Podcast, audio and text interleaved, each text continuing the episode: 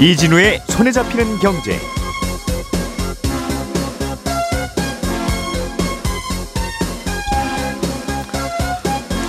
안녕하십니까 이진우입니다. 당첨금 규모가 천문학적인 미국 복권을 우리나라에서 대신 사준다는 광고 보신 분 있으시죠? 그런데 이렇게 해외 복권을 국내에서 사고 팔고 하는 건 불법이라는 대법원 판결이 나왔습니다. 한동안 ESG를 추구하는 기업의 주식이나 채권에 투자하면 환경도 살리고 돈도 번다는 논리로 ESG 펀드에 돈이 몰렸었는데 최근에는 이 ESG 펀드에서 오히려 돈이 빠져나가고 있습니다. 중국에서 들어오는 해외 직구 물량이 넘치면서 항공사들이 화물 항공에 투자를 늘리고 있습니다. 11월 21일 화요일 손에 잡히는 경제 시작합니다.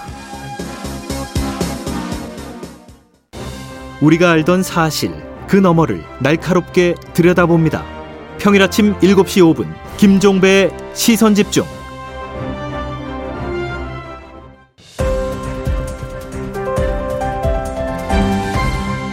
이진우의 손에 잡히는 경제. 네, 오늘도 MBC 양효걸 기자, 손에 잡히는 경제 박세훈 작가, 그리고 남국민 경제뉴스 큐레이터 이렇게 세 분과 함께 경제뉴스 재미있게 정리해 보겠습니다. 세 분들 어서 오십시오. 네, 안녕하세요. 자, 오늘은 해외 복권을 우리나라에서 대신 사주고 어, 대신 사고 하는 게 불법이라는 판결이 대법원에서 나왔다는 소식 양효걸 기자가 가져오셨는데. 네. 이 대법원 이제 판결이 나온 건데요. 무인 단말기 그러니까 키오스크하고 모바일이나 웹사이트 같은 온라인으로 해외 복권을 국내에서 사고 파는 건 위법이라는 겁니다. 중요한 점은 불법 복권을 파는 사람뿐 아니라 산 사람도 처벌받을 수 있기 때문에 아, 각별한 주의가 필요하다는 게 이제 정부 설명이고요. 음. 뭐 이게 뭐 어디서 파는 거야 하실 수 있는데 지난 9월 기준으로 키오스크는 어, 두 개 업체 거의 한 400대 가까이가 운영 중입니다. 수도권에 몰려 있고요. 어, 대표적인 게 미국의 파워볼이라는 게 유명한데 당첨금이 뭐 우리 돈으로 뭐 2조 원까지도 치솟았던 적이 있고 예. 그럼 이걸 어떻게 사주는 거냐 하면요.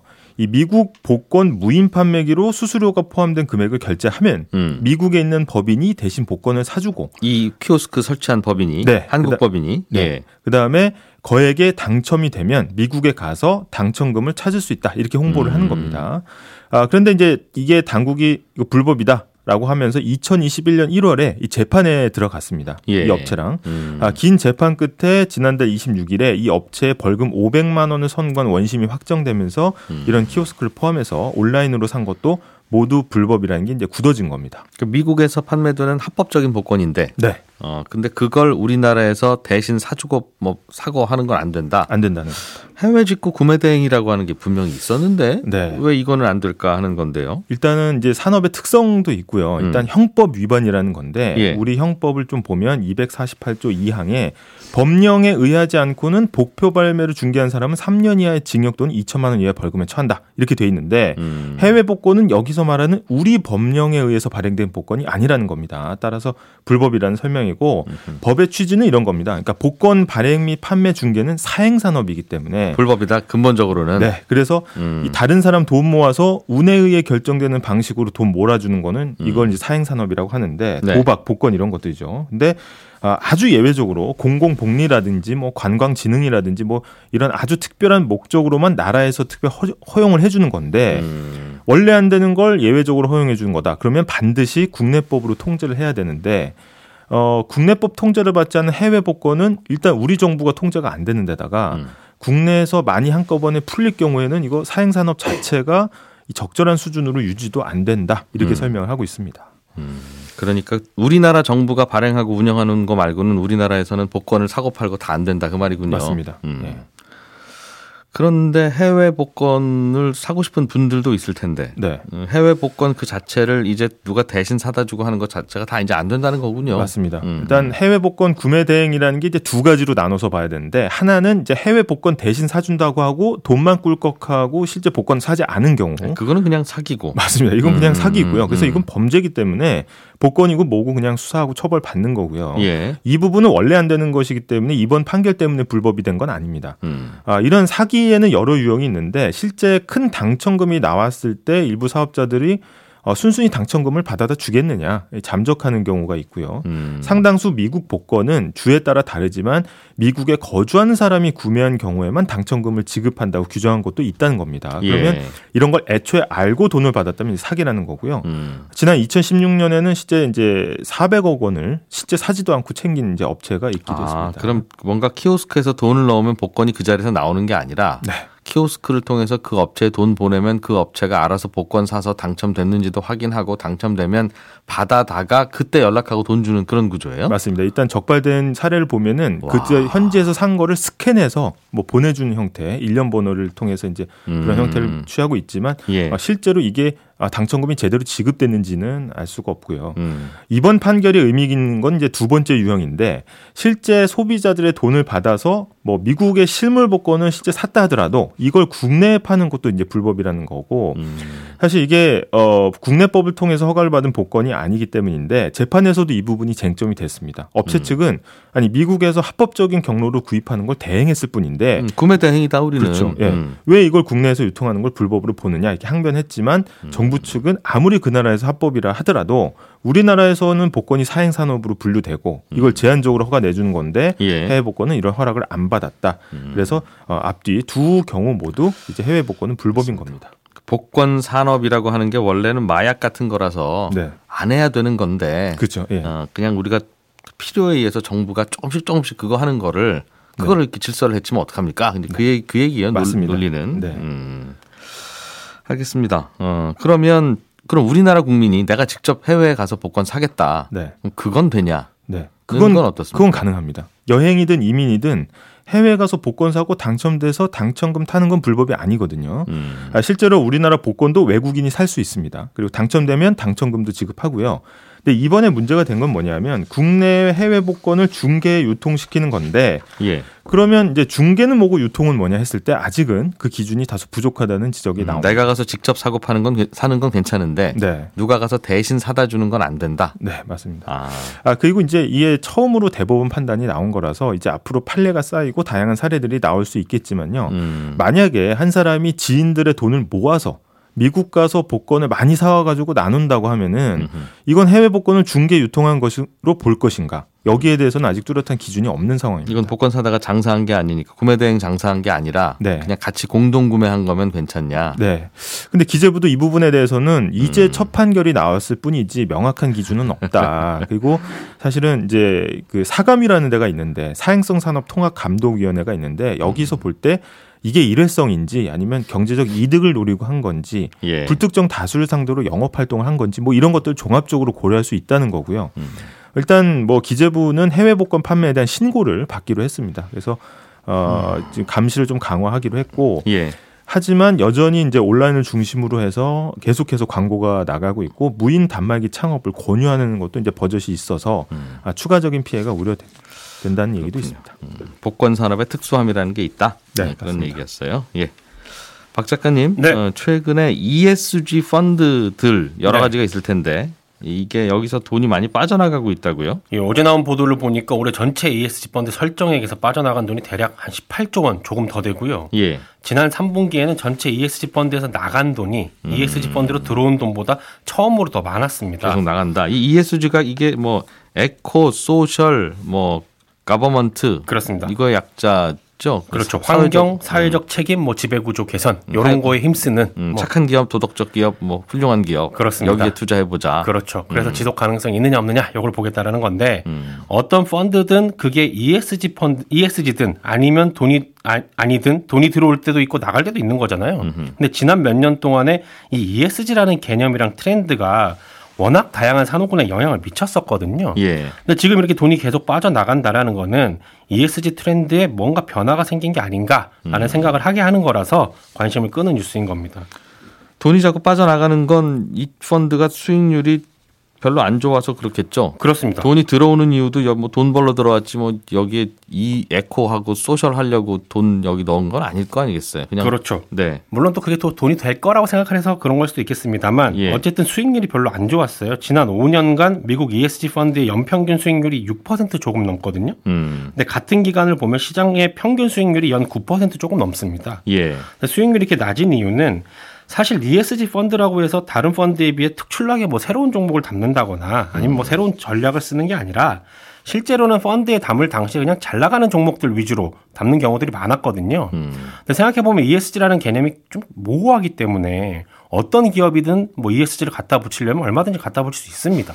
그랬었죠. 그래서 네. 무늬만 ESG 펀드인 경우가 많았는데 그래도 ESG 펀드에 대한 관심이 클 때는 거기로 들어가는 자금이 늘어요. 분위기가 음. 좋으니까. 네. 근데 그렇게 들어가는 돈의 힘으로 주가가 오르는 경우도 많기 때문에 분위기가 좋을 때는 별 문제가 안 됩니다. 너도 나도 사니까 산 네. 사람이 손해 볼 일이 없다는 거죠. 그렇죠. 나 다음에 사는 사람이 또 있을 테니. 네. 예. 근데 이제 코로나 19를 겪고 러시아 우크라이나 전쟁을 겪으면서 우리가 경험하고 있는 건 에너지 가격이 오르고 물가가 오르고 먹고 사는 일이 중요해지면 환경 문제 같은 ESG 개념은 지금 뒤로 밀린다는 거잖아요. 예. 여러 선진국들이 친환경 친환경 정책을 지금 손바닥 뒤집듯이 뒤집고 있는데 그러다 보니 당연히 ESG에 대한 관심도 떨어지고 관련 음. 펀드들도 수익률이 낮아지고 있는 걸로 보입니다. 그리고 또 하나 음. ESG 펀드의 장애물로 지적이 되는 게 특히 미국 정치권에서 이 ESG를 두고 다툼이 확대되고 있다는 건데 예. 바이든 대통령이랑 민주당은 ESG를 강력하게 지지하고 있는 반면에 공화당은 굉장히 반대를 하고 있거든요. 음. 그 중에서도 특히 환경 문제에 대해서는 정확하게 양측이 180도로 다른 주장을 펴고 있는 상황인데 음. 최근에 나온 미국 대선 여론조사 결과를 보면 트럼프 전 대통령이 우세한 걸로 나오고 있어요. 음. 근데 트럼프 전 대통령은 ESG 강력하게 반대하는 입장이거든요. 그러니까 환경에 대한 뭐 우리 지구 표면 온도가 올라가니까 우리 큰일 났다 이런 거 전체가 다 네. 그냥 픽션이다. 그렇습니다. 라고 주장하는 그런 쪽이죠. 음. 그래서 대선 결과가 어떻게 나올지 봐야겠습니다만 대선 결과에 따라서는 자칫하면 ESG 투자의 방향이랑 트렌드가 완전히 바뀔 수 있다라는 점도 음. 최근에 ESG 펀드에 대한 관심을 돌리는 요인 중의 하나로 꼽힙니다. 그럴 거예요. 이게 이제 대선은 내년 뭐 연말쯤인데 내년 내내 예, 트럼프와 바이든의 지지율 차이가 보도될 거 아니겠습니까? 네. 그러면서 트럼프의 지지율이 뭐 근접하거나 추월하거나 하면 이제 바이든이 진행했던 모든 산업에 대한 어, 의심 네. 내지는 이쪽에 대한 문제가 계속 제기될 거라서 그렇죠. 그렇게 되면 투자도 보류될 게 뻔하고요. 그래서 우리가 이게 그 항상 앞으로 산업을 볼 때 이게 뭔가 그냥 내버려 둬도 이렇게 흘러가는 산업에 투자해야지 네. 무슨 정치인이 깃발 들고 시작하는 산업을 이게 왼쪽 깃발이든 오른쪽 깃발이든 그것 따라갔다가는 이게 답은 아니지만 저 정치인이 하자고 하니까 되겠지라고 하는 것 따라가면 항상 이렇게 그렇죠.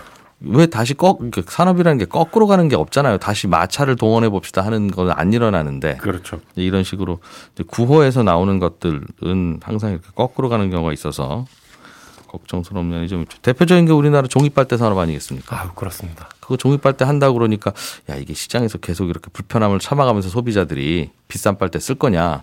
잘 고민해 봐야 되는데 한다니까 갔다가 지금 뭐 재고 남아서 어쩔 줄 모른다고 하던데. 예. 대표적인 그런 거기도 할 거고. 음.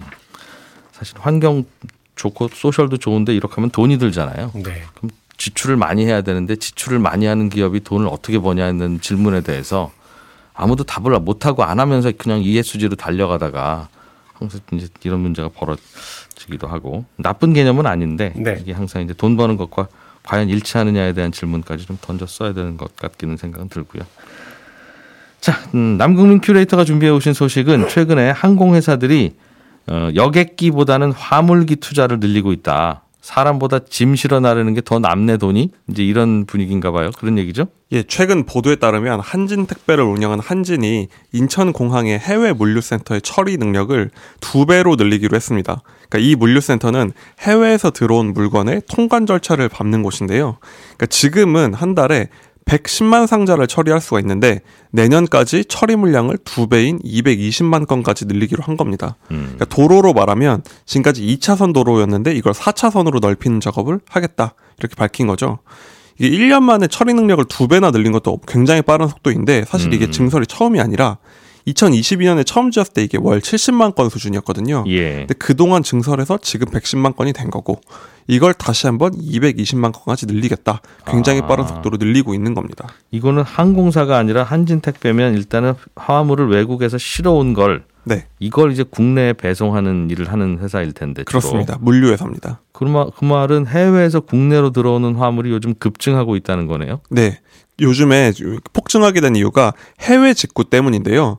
특히 중국에서 들어오는 직구가 굉장히 늘어나고 아. 있습니다. 그러니까 요즘에 지하철이나 포털 같은 광고판에서 아마 중국 유통업체인 뭐 알리익스프레스, 티무 같은 회사 광고 많이 보셨을 건데요. 예. 광고만 많이 보이는 게 아니라 실제로 구매 금액도 많이 늘고 있습니다. 음. 통계청에 따르면 올 3분기까지 해외 직구 금액이 5조 원 정도 되는데 예. 이게 작년 같은 기간보다 20% 증가한 거고요. 특히 중국에서 온 직구 물량은 같은 기간 동안 100% 넘게 늘었습니다. 작년보다 두 배 더 많이 산다 우리나라 국민들이. 그렇습니다. 음. 그러니까 최근에 중국 광군제랑 맞물려 가지고 또 할인 행사 많이 보셨을 텐데 지- 아직 이거는 반영이 안 된 거거든요. 그러니까 최근 판매량까지 반영을 되, 반영이 되면 음. 해외 직구가 훨씬 많이 늘어날 거다. 이렇게 보고 있습니다. 뭐 쇼핑몰도 다 한글로 운영하고 하니까 네. 결제도 쉽게 만들고 그렇습니다. 배송만 해외에서 오는 거지 소비자 입장에서는 국내 인터넷 쇼핑몰에서 사는 거하고 하나도 다르지 않으니까. 그렇죠.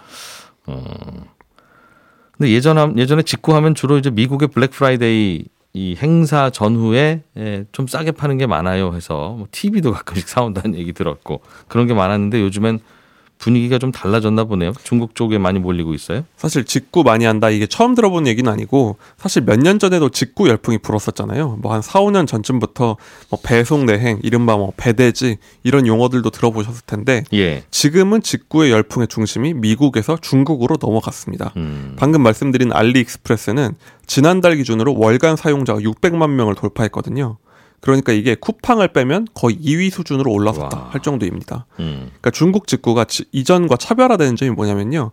저가품 중심으로 이루어진다는 거예요. 음. 예를 들어서 블랙 프라이데이 때는 방금 말씀하신 것처럼 막 TV, 전자제품 이런 게 참 싸더라. 예. 이렇게 한국에서 비싼 물건이 해외에선 싸다 해서 인기가 있었는데 음. 중국의 직구의 경우에는요. 개당 만 원도 안 되는 뭐 적게는 천 원, 이천 원짜리 저가품 구매들을 음. 많이 삽니다. 그러다 보니까 배송 건수가 확 늘어나는 겁니다. 음. 그러니까 인천공항이 원래 한 달에 한 40만 건 정도 처리를 했는데 예. 최근에 여기 50만 건이 추가가 됐는데 이 중에 대다수가 중국발 물건이다 이렇게 알려져 있습니다. 음. 저도 가끔 인터넷에 광고 떠서 실제로 몰에 들어가 보고 구매도 한번 해봤는데 진짜 오더군요. 그렇습니다. 어. 아마 그런 경험들 많이 해보셨을 야, 거예요. 이 가격에 설마 오겠어? 네. 뭐그 우리나라에서 한 3, 4만 원쯤 하는 제품이 그렇죠. 거기서는 뭐 한 반값 2만 원이 아니라 네. 2,700원, 뭐 그렇습니다. 1,740원, 뭐 5,320원 이렇게 받아요. 공 하나가 빠져 있어서 이 물건이 올까 했는데 실제로 오면은 참 신기하죠. 실제로 오더군요. 네. 그리고 뭐 돈 더 달라는 얘기도 안 하고. 그렇습니다. 야, 이거 어떡하지 이거 우리 우리 우리나라 제품들은 이런 생각이 들어요. 네. 음. 아무튼 왜 그, 어떻게 이렇게 싸게 파는지는 궁금하긴 한데 궁금증은 해소를 못했고 어쨌든 이렇게 해외에서 몰려드는 제품이 늘어나면 일단은 공항에다가 다 쏟아 놓을 거고 그럼 이거 이제 집집마다 배달해주는 물류 업체들이 돈 많이 번다 그 말입니까요? 그렇습니다. 지금 이 엄청난 수혜를 누리고 있는 게이 물류 업체들인데요. 음. 지금 국내 시장이 너무 포화가 됐고 특히 쿠팡이 자체 물류를 키우다 보니까 물류 회사들은 좀 점유율을 뺏기고 있었거든요. 예. 근데 갑자기 블루오션이 나타났다 이런 분위기인데요. 방금 말씀드린 한진은 지난 3분기 영업이익이 전년 대비 37%나 늘었고요. 음. 특히 알리익스프레스 국내 배송을 전담하는 CJ 대한통운은 영업이익이 557억이나 증가했습니다. 예. 마찬가지로 한 30%대 늘어난 겁니다. 근데 그동안 국내 업체들은 쿠팡에 밀려가지고 굉장히 뭐 고전을 하고 있고 저가 경쟁을 음. 하고 있었는데 특히 한지는 원래 쿠팡 물건을 배송을 해왔었거든요. 근데 갑자기 쿠팡이 우린 이제부터 우리 배송을 하겠습니다. 했더니 점유율을 많이 뺏겼어요. 예. 그랬더니 여기서 입은 타격을 직구 시장에서 만회하려는 시도다. 그리고 어느 정도 음. 성과가 나고 있는 상황이다. 이렇게 말씀드릴 수 있습니다. 그렇군요. 이거는 중국에서 비행기로 주로 오는 것들입니까? 배로 오는 건 없어요? 배로도 오고 있는데요. 예. 지금 한진의 경우 이번 4분기에 전분기 대비 이제 해상 물류 처리 능력을 마찬가지로 두 배로 늘리고 있습니다. 음흠. 그러니까 1년이 아니라 한 분기만에 두 배로 성장한 건데요. 그러니까 이런 물류 투자는 지금 한국 기업들만 하는 게 아니고 중국 쪽에서도 엄청난 투자를 하고 있어요. 예. 그러니까 알리바바는 자체 선단이 있거든요. 그 물건을 옮기는 아하. 이 선단을 한국, 중국 오가는 선단에 배를 여섯 척 추가했습니다. 아, 그러니까 쿠팡이 트럭까지 같이 운영하는 것처럼 그렇습니다. 어, 어차피 배송비 남 주지 말자. 어차피 우리 물건 사느라고 생기는 배송비인데. 네, 그렇죠. 아, 그래서 배도 늘리고. 네. 그렇군요. 이게 가만히 보면 소비자 입장에서는 물건 싸게 살 수 있으니까 좋기는 한데 가성비 높으니까요. 그런데 이 가만히 들여다보고 있으면 이제 우리나라에서 제품 만드는 회사들은 다 망하겠네 하는 생각이 들 만큼 이게 뭐 품질이야 좀 조잡한 것도 있습니다만 워낙 가격 차이가 많이 나니까 그렇죠. 이게 실제로. 예. 소비자들은 뭐 혜택을 누리겠지만 기업들은 경쟁이 만만치 않은데요. 제조업체들은 뭐 말할 것도 없고 사실 유통업계도 고민이 큽니다. 음. 사실 일각에선 지금까지 중국산 제품을 브랜드만 국내에서 붙여가지고 이커머스 플랫폼에 비싸게 팔아오더니 음. 그 진짜 중국산 직구가 열리니까 타격을 입은 게 아니냐. 그런- 사실상 그 음. 거품이었던 거 아니냐. 이런 얘기도 하고 예. 결국 유통은 자본력 그리고 그 투자 싸움인데 음. 지금 알리바바 같은 경우는 세계적인 기업이거든요. 음. 여기가 만약 한국 시장에 본격 진출을 하면 국내에서 왔을 수 있겠냐 이런 얘기도 나옵니다. 그동안에도 사실 중국산 제품 사다가 포장만 바꿔서 넘기거나 그렇죠. 시- 포장도 안 바뀌고 배송하는 인터넷 맞습니다. 쇼핑몰들도 많았는데 네. 어, 이제는 직접 사, 사다 오니까 또 이제 그 시장도 줄어들겠군요. 자, 이 소식 간단히 하나만 더 듣죠, 박 네. 작가님. 아르헨티나 대통령이 바뀌었어요? 예, 하비에르 밀레이 당선인이 다음 달 12일에 임기 4년의 대통령으로 취임을 하는데 예. 이 사람의 당선이 주목되는 건요. 예, 후보 시절 했던 선거 공약들 때문인데 네. 대표적인 공약이 중앙은행을 폭파하겠다. 정확하게 이렇게 얘기했습니다. 중앙은행을 폭파하겠다. 연준, 한국은행, 뭐 일본은행 이런 걸 없애겠다. 없애겠다. 아르헨티나의 중앙은행. 왜냐하면 어. 올해 아르헨티나의 물가 상승률이 전년 대비 140%가 넘거든요. 예. 여기 기준금리가 133%입니다. 음. 연말이 되면 아마도 전년 대비 180%까지 오를 거라고 보고 있는데 이런 일이 벌어진 게 중앙은행 때문이라는 거예요. 음. 왜냐하면 아르헨티나 정부가 나라 돈으로 무상복지를 늘렸더니 나라 국간에 구멍이 났는데 그 구멍난 나라 국간을 채우려고 중앙은행이 페소화를 무분별하게 찍어내는 바람에 예. 페소화 가치는 급락을 했고 수입 물가가 확 올랐다는 겁니다. 음. 그러니까 중앙은행을 폐쇄해 버리겠다라는 거고 지금 페소화 가치가 너무 떨어지고 있으니까 우리 예. 페소화 쓰지 말고 그냥 달러를 법정 통화로 쓰- 씁시다라는 공약도 내세웠고요. 음. 장기 매매도 허용을 해야 한다라는 공약도 내세웠습니다.